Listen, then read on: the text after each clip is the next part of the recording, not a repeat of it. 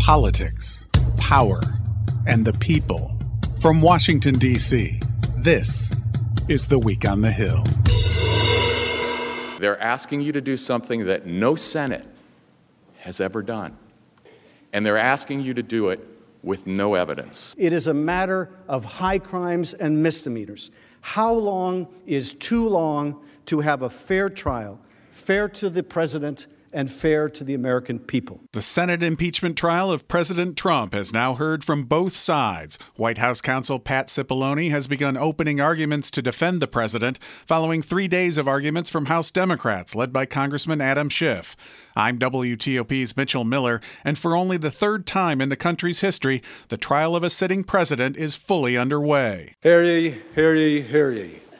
All persons are commanded to keep silent on pain of imprisonment. The Senate Sergeant at Arms as the trial resumed. White House lawyers said they would provide an introduction to their defense, and so their presentation was limited to two hours. White House counsel Pat Cipollone began by arguing that House Democrats are essentially calling on senators to tear up ballots from the last presidential election. They're here to perpetrate the most massive interference in an election in American history and we can't allow that to happen. Cipollone and other members of the president's team went on to say they would focus on facts, and they sought to rebut many of the arguments made by House Democrats, including the key point that President Trump wanted to withhold aid to Ukraine to get that country to investigate his political rivals. The president's attorney, Jay Sekulow, and others argued that the president was concerned about corruption and getting other countries to do more of their share, and he maintains that House Democrats are trying to read into the intentions of too many witnesses. They can read everybody everybody's intention, even when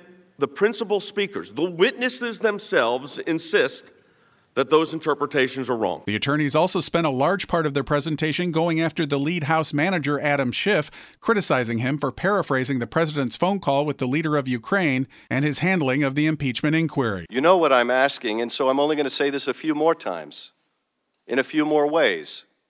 And by the way, don't call me again. I'll call you when you've done what I asked.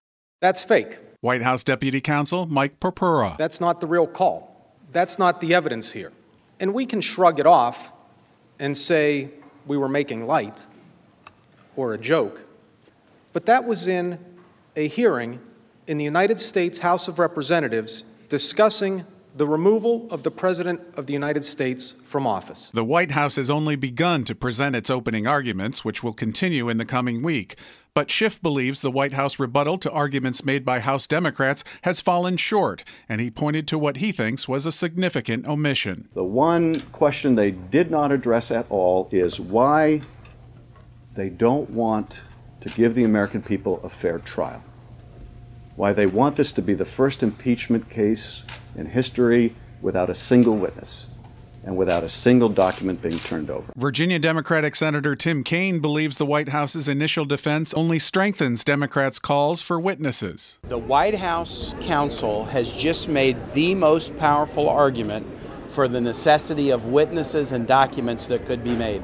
They actually did a better job of making that argument even than the House managers made. But Republican senators remain skeptical, and Iowa's Joni Ernst believes the White House's opening arguments were highly effective. Within two hours, I thought that the White House counsel and their team entirely shredded the case that has been presented by the House managers. So, what we heard today was very concise. It was full of truths and facts. As for the issue of witnesses, it still looms large over the trial, and a highly contentious vote is expected to take place on whether to allow witnesses after the opening arguments of the White House are complete and after a questioning period for senators. The senators will have a lot to consider in the coming week, which will be a pivotal one and could determine whether the trial quickly comes to an end or extends into February, a month that will include the President's State of the Union address as well as the Iowa caucuses for the 2020 presidential campaign.